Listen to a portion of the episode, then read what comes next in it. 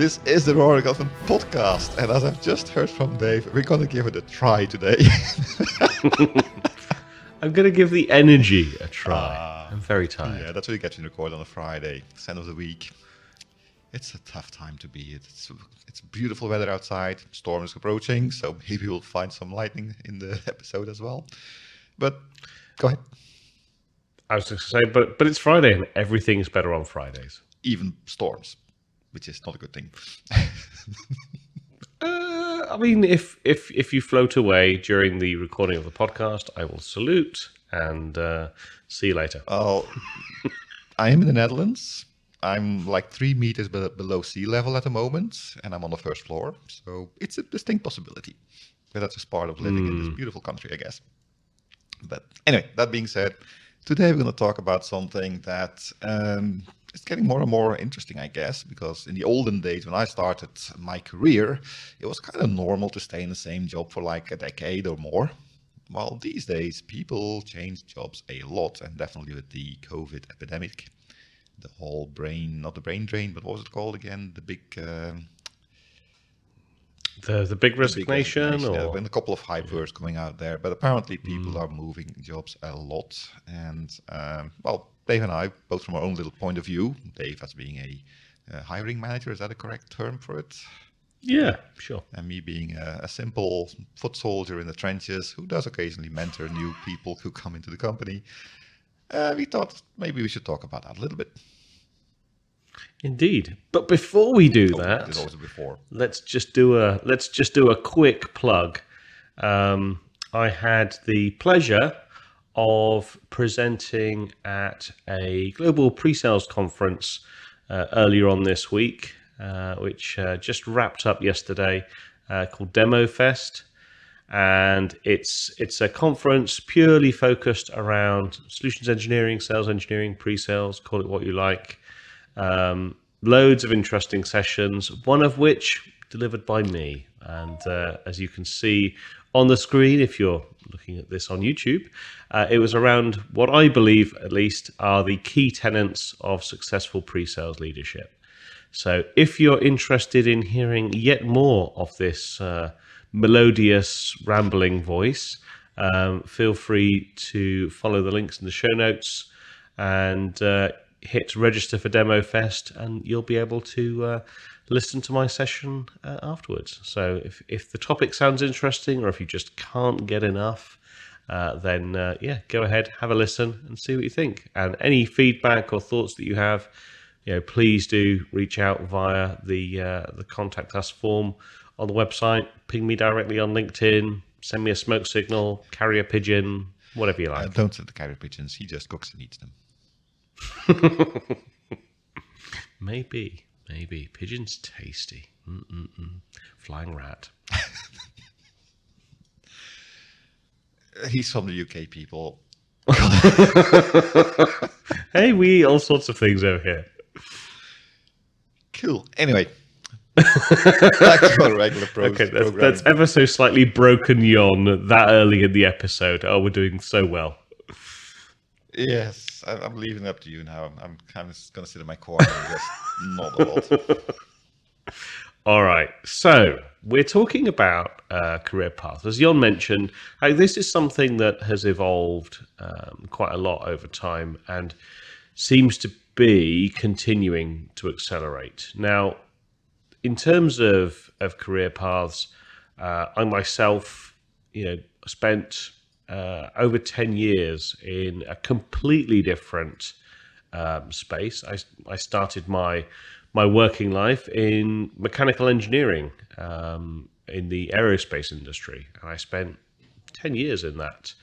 Uh, over ten years in that at Rolls Royce Military Aero Engines, and that was I, that was what I, what I thought I was going to do for the rest of my uh, the rest of my time. Certainly early on, and as I sort of as I grew older, as I sort of got exposed to more technologies and and you know more opportunities, I found that you know that maybe the the engineering part of that particular career was not as interesting to me as I thought it was going to be, and uh, but I actually found some of the technology that I was using or playing with at the time actually pretty interesting, and that's what spurred me off on a on a completely different direction and sort of yeah 20 plus years of, uh, of, of work later in the in the tech and, and IT industry. Mm-hmm. And does this mean that I would have to divulge a little bit about my career choices in the past, how I started out?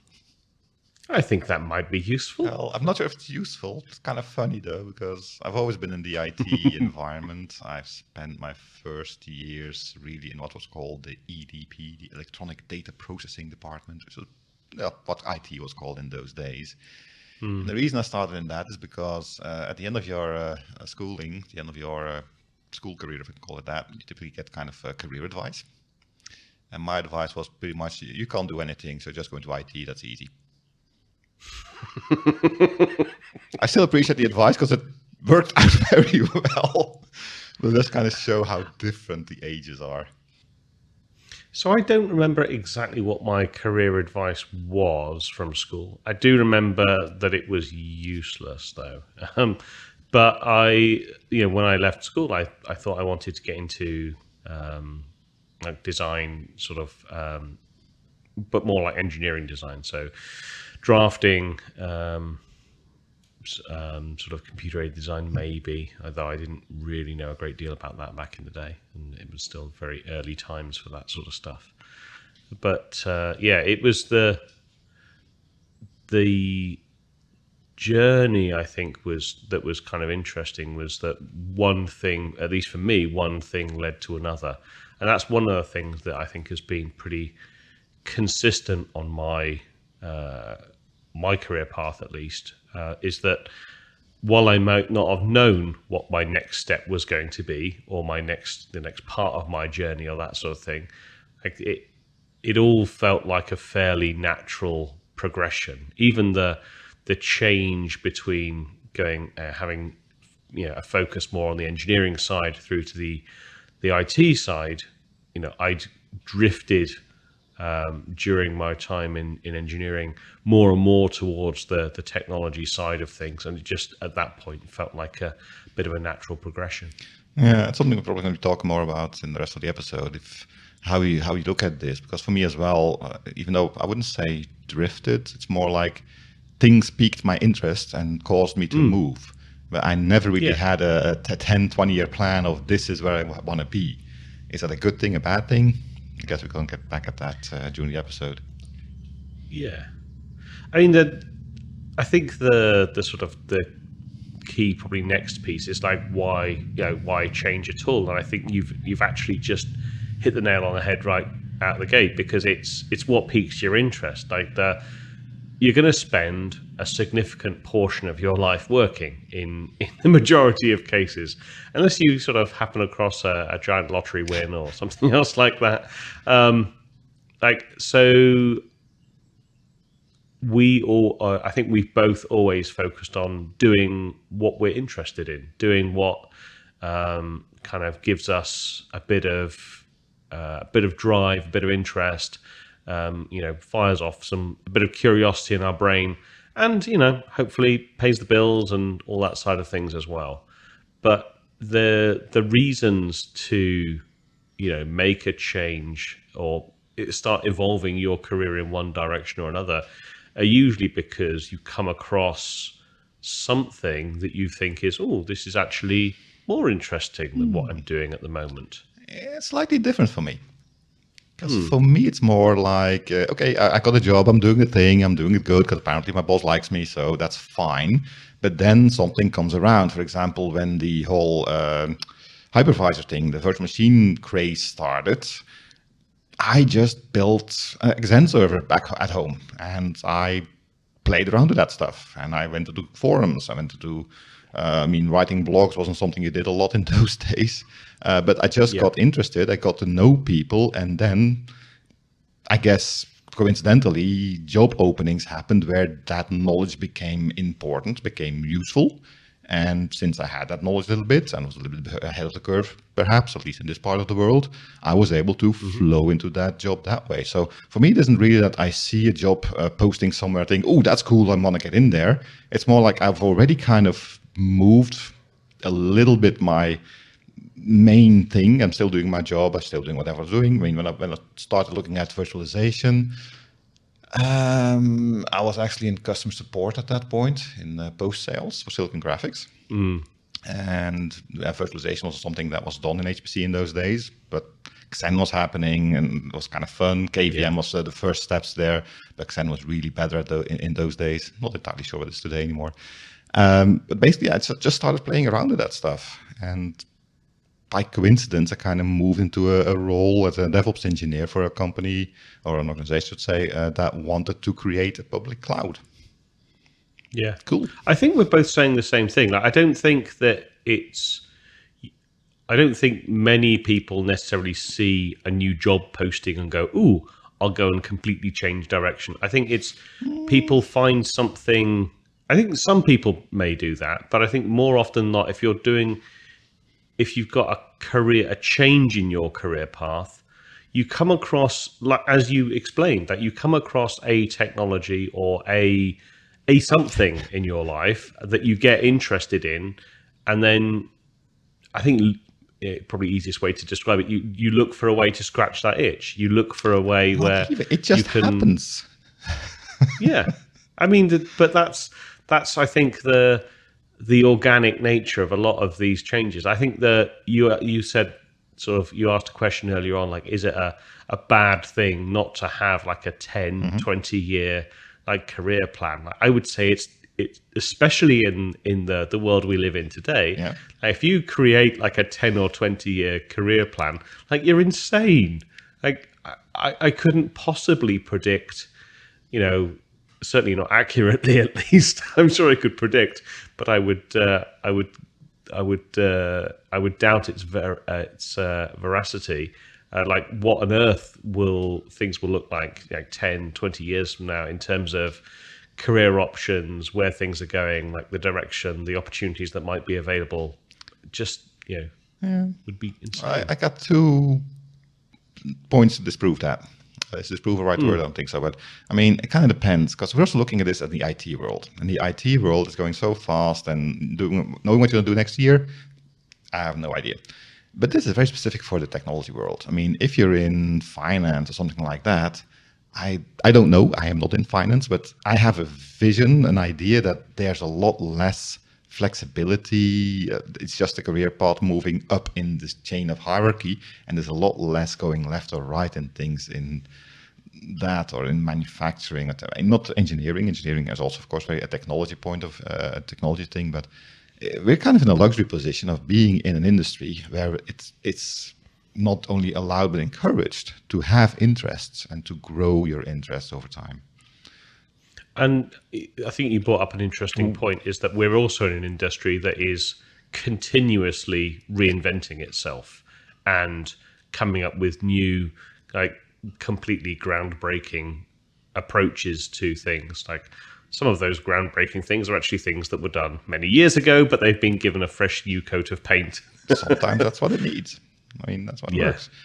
And I also think that a lot of people in the IT industry, we kind of underestimate the the, the, the actual importance of that thing because to be able to work in this industry you have to have a kind of flexibility of mind to be able to be creative and move on to new things. There are a yeah. lot of people and again i'm involved i'm now a senior person as an sa uh, at my current company so i am involved in recruitment uh, panels as well. And some people you can just see from their resume they learned one thing they do one thing and they keep doing the same thing. And yes, sorry, typically, sorry people, but typically those people I'm not gonna give an approval on because they won't stay. People, those people just stay for a month, panic, total chaos, and leave, and it's not good for them or us to to hire those people yeah. at that point. And I always the people that we do hire, then the good the good the good people sorry, good, bad people. I'm not going there. but the people that we do uh, like, well, it's actually something that people very much underestimate the, the actual importance, the, the value it brings to have that kind of flexible mind to be able to do this. I mean, you, you mentioned uh, an interesting point. Like, what Again. if what if a change that someone makes, um, you know, ends up being the wrong change? Like, is that the end? Is is there is it should they immediately commit hara-kiri and there's there's no other options? Well, obviously, I mean, yeah, but, but you're moving one further. I had two exceptions on your uh, rule of planning. And the second mm. one is very short one is some people just go for I want to end up a CEO and I don't care what I'm doing. Yeah. Now, I dislike that kind of person with a strong emotion. um, but there's a lot of them out there as well. I I mean I I, I think that that is different to the the sort of the plan that I was talking about and yeah, but that's a very distinct plan, right? Uh, uh yeah, I have, well, I have met but, people that have. I want to be junior today. In one year time, I want to be senior. Then I want to be principal, and then I want to be CTO, and I'll be that. And that's their ten-year plan. And if anything deviates, they move to another company. Yeah, well, that's a little bit simplistic. I, I do, I don't mind if people have a desire, and don't mind. I don't um, hold it against someone if they have a desire to you know become a CTO sure. or a or a CIO nope. or whatever. Totally like fine. if that's their if that's what they want to do, if that's where they see themselves heading, then great. Like there are multiple ways to do that. Um, you may not be able to do that within the the same company, but hopefully you can you can build up the experience and the tools and the uh, the knowledge that will get you there eventually. I, I think mm-hmm. the the thing that you're talking about is potentially the unrealistic expectations of I'm just going to mm, roll not unrealistic, but aggressively through all of these things and get to CTO in. No, it's more having that desire, to, totally devoid of the industry or the, the, the, the ecosystem you want to work in. You need to have some affinity with what you're doing. I mean, I can't imagine being a, a CEO of, of, of a bank. I would die inside. I mean, I have nothing with finance. I, I don't. It's not interesting. It's. I don't see any. It has no life for me. And just mm. saying, oh, I can become a CTO, but I have to move to a bank. I would say no. Well, I don't want to manage in the first place. But apart from that, mm. but there are people who are just looking for their next pay grade upgrade. I guess. Totally. I don't care. Oh, we're going to crypto today, and next week we'll go into uh, call centers, whatever there's those career management people that just go from left to right and ah, yeah but then like. i think that that that starts to show up on like on people's linkedin yeah. profiles like you can see when people have have hopped skipped and jumped a bunch of times and you can maybe think that you can change that by giving them such an amazing experience that uh, that they'll want to stay. But I don't really, I don't believe that. I don't believe that that's true. I think some, if you see someone that's moved a lot, and you can, to their credit, most people that you're talking about that have this career management, career direction aspiration are pretty open about it. Like yeah. they don't nope. hide it. Like they're happy to say, like this is my this is my journey that I'm that I'm on at the moment. This is the route that I'm taking. Um, but yeah, it's it's not. I certainly as a hiring manager, like I don't I don't hire people that are just looking for the next hop along the road. Mm. I hire people that I hope are going to grow within the organization yeah. and find a path for themselves within the organization and going to stay for a good long uh, a good long time. You you can see like a giant glowing symbol in the background here if you're watching on YouTube. Like this is the the recognition that I've been at my current gig for over three years now, and like to see a number of people that I've also like recruited over time also start to see some of these glowing symbols popping up like is is cool because it's a recognition that the the people that you brought on board are happy and continuing to grow and continuing to develop and still enjoying what they're doing. And to to bring someone on board that is just looking at uh, at the position as a stepping stone not really beneficial for for the employer. I mean retention is no go at that point because the moment they find something yeah. better the next step up they're gone. Whatever you do. Yeah. And yeah. I mean in the last couple of years, I've actually had one uh, person I mentored who quit after a month because he got a better job offer. which uh, I think we'll we'll come we'll come to that a little bit later in the in the discussion. I Yeah. think. so So yeah. we're uh, we're running a little long here, um, and we've only covered a few points. So I think it is probably time to wrap this one up, and we will continue the uh, the winding career path journey in our next episode. Yeah, for me, a little summary I want to add at this point is that all the stuff we're talking about, it's all things that end up on your resume. And hiring people, both the managers and the people doing the panels and the interviews, they look at that. And the choices you make say something about you, and you can't hide stuff on your resume. If you leave a gap of, five years, you're going to get questions about it, of course. So, the, for me, the idea behind this, uh, well, there's going to be a series of episodes now, is more to kind of talk about how you can have a good career path that can actually accelerate your career in the end and not hinder you in the past. Uh, in, in the Yeah. future, sorry. And like the the other thing I would say is that um, a lot of hiring managers will will listen to your thoughts and your you know will ask you questions and we'll listen to your answers around you know if you've had a few spots or a few kind of jumps in your career. Um, it's not a an, an immediate no. I would never hire someone that's hopped around a few times. There's an explanation. exactly. Things happen. but like yeah but the explanation needs to feel genuine needs to be realistic and needs to kind of all line up and make sense. So with that i think unless you've got anything else I got a lot more, but as you said, that's going to be for next time. Indeed. So that is all the time we have today. You can support this podcast by becoming a patron. Every contribution really does help. We are, as I've said earlier, on YouTube. You can like, you can subscribe, you can comment, you can hit the notification bell and do all the YouTube things. Please go to www.roaringelephant.org for a link to our Patreon page and for more information about the podcast. You can follow us on Twitter using the at Roaring Elephant tag, and you can send your feedback if you're that way inclined to podcast at roaringelephant.org. Until next time, my name is. Ooh, I hadn't thought about this one. Career Guru Dave. How about that? Okay, and my name is. I'm just trying what's and see what sticks on the wall, Jon. Fair enough. Uh, and we look forward to talking to you next week. Bye. See you then.